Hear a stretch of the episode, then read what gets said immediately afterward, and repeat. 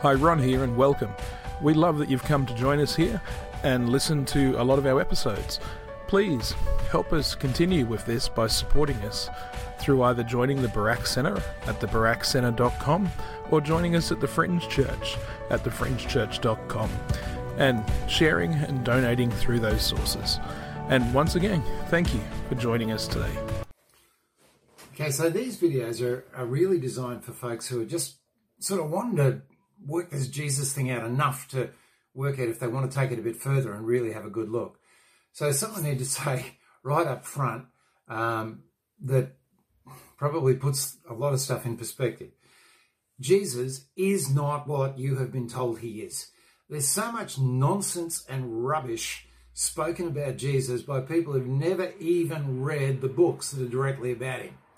Um, you've got a, an industry now go into all of these stuff that the guys who were with Jesus said that stuff's not reliable. That's not how it went down.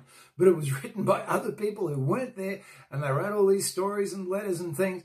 And now you've got people writing novels about, we found the new thing about Jesus. Yeah, well, yeah, good on you. The blokes who were there said it was rubbish. So, you know, so there's just so much misinformation about Jesus. You're gonna have to read the books that are specifically about him, written by the guys who hung out with him. Okay, that's your best source. We'll, we'll have another one of these about the Bible and, and what to do with that.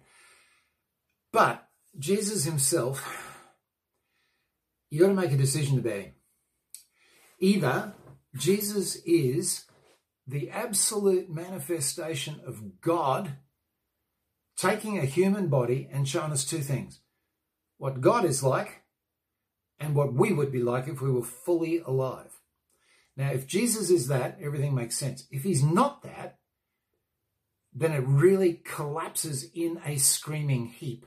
And I'm afraid it's a yes no choice about that. People say, oh, Jesus was a great moral teacher. If he is not God with us, he's not moral, he's crazier than the weirdest person you've ever seen. He's a narcissist of the worst possible type. He honestly says he's God. Now, come on. you know, that's, and he demands so much of people. Takes airs and graces to himself. He's anything but moral. He's a user. He's an evil person. He manipulates people. He tells absolute big lies. Or it's true. So, what I want to encourage you is you need to read the stories about Jesus and just see what he says about himself. That's how you can make your mind up if there's something in this or not. Um, we'll do another one of these on the Bible and where to start. But there are four books Matthew, Mark, Luke, and John in the Bible. Mark's cool. It'll take you about 45 minutes to read the whole thing. Um, start there and just read what Jesus says about himself. And then read the others and, and you work out this the thing that you know we we would like to encourage you to seek and, and hope you'll join us in is just all about Jesus. Now Jesus becomes for us the lens through which we look at everything. Lenses matter. I walked into a fast food shop the other day with sunglasses on. I looked up at the boards for the menus. There was nothing there. I took my glasses off and all of a sudden I could see the menu. the lens matters. You see different things with and without the lens. Jesus is the lens that we use to look at the Bible itself. If it doesn't sound like Jesus, mm, it's the lens we use to look at the church. If it doesn't look and feel and smell like Jesus, mm, it's the lens we use to look at ourselves. If I don't look like Jesus, I've got a journey I've still got to get going on. So yeah, and, and even the lens for the bigger questions like why is there so much pain and stupidity in the world? And what must I do in response to that? Jesus becomes the lens for that. How do we live in community? Jesus becomes the lens. For, so look, we are Jesus people. And we're trying to follow him. And I guess I just want to say in this little one, you got to get that bit right. There's a there's a yes or a no decision. Is Jesus God with us? Is Jesus alive again? Has Jesus sent his presence, the thing we call the Holy Spirit, to be with us and to be, to be known to us and to be part of our lives. It's yes or no.